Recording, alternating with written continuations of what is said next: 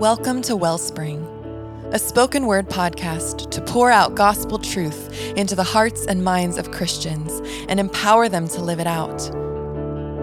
The theme of season one is contrary. We will be looking at how the gospel compels us to live contrary to popular opinion, no matter the earthly consequences, no matter the discomfort, no matter the cultural pushback, because Jesus is worth it. Today's word is a response to the self love movement that has permeated our culture over the last few years. The seemingly innocent messages and media that slowly and dangerously pull us away from our need for Jesus. Self love is basically self worship, creating idols out of our own inner being, and it is a trendy lie that must be called out for the sake of our souls and the sake of His glory. This is Wellspring.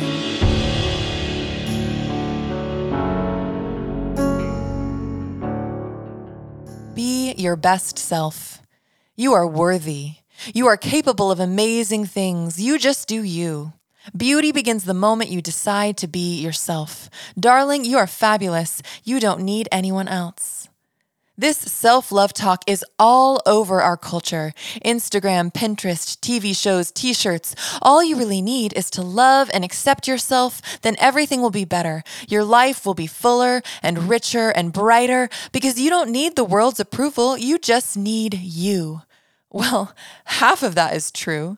You don't need the world's approval, but you're going to need a whole lot more than you to meet the needs inside of you, to make you feel renewed. But if you add the rest of the equation to those flashy little mantras, they don't sound quite as nice. They lose that zing, that spice that makes every man and woman out there want this self love life.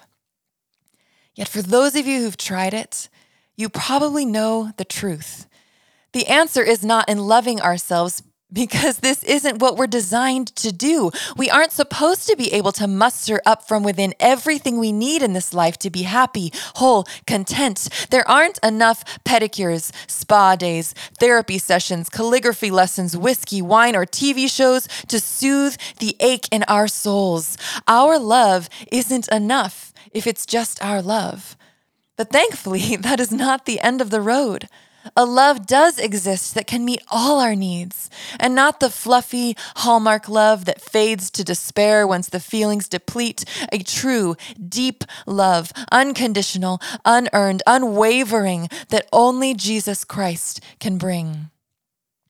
And once you have had an encounter with Christ, with the gracious, just, righteous Son of God who died, the excruciating, humiliating, undeserved death of a sinner, because of the sin that we have inside, because of our selfishness, anger, and pride, because we didn't have what it takes to make ourselves right, if any of you have encountered that Christ, the Christ who conquered death so you'd have true life, the Christ whose glory causes all creation to sing of his might, the Christ who made a way for you to be perfect in his sight. Your mantra would forever be Jesus is all I need. If you've encountered the love that he brings, self love would no longer sound appealing. What could I possibly offer myself that Jesus has not already freely given me? I was a slave to my own ambition. His grace transformed my heart's desires. I was troubled by the cares of this world. He lifted me out from the muck and the mire. I was afraid of so many things. His love cast out fear and brought me peace. So it's not out of obligation or duty that I end up on my knees saying, Jesus is all I need. Rather, it's the only possible response in light of what he's done for me. He covered me in his own blood so I wouldn't have to bleed.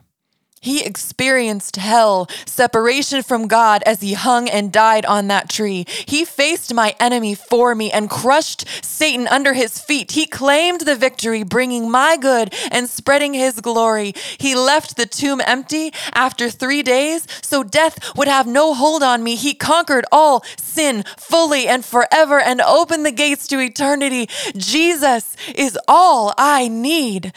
And any message this world tries to send me, whether subtle or blunt, is incomplete unless it makes him my identity.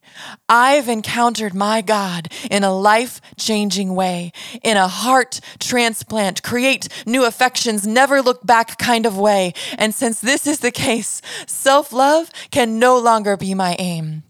I have all the love I need because who he says I am is what I claim. And he says, You are your best self with your eyes fixed on me. You are worthy through redemption that the cross made a reality. You are capable of amazing things in my holy name. You just do you and do it all for my fame. Beauty begins the moment you decide to be like Christ. Darling, you are fabulous because you are mine. You see, the beauty of Jesus is in his simplicity.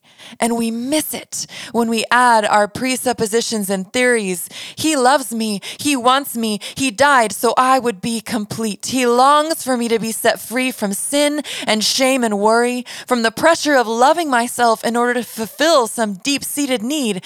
He fulfills them all perfectly.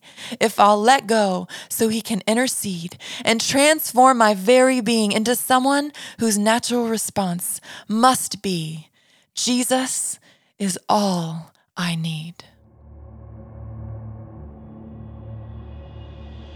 The gospel and self love cannot coexist. As Tim Keller says, the gospel is this we are more sinful and flawed in ourselves than we ever dared believe. Yet at the very same time, we are more loved and accepted in Jesus Christ than we ever dared hope.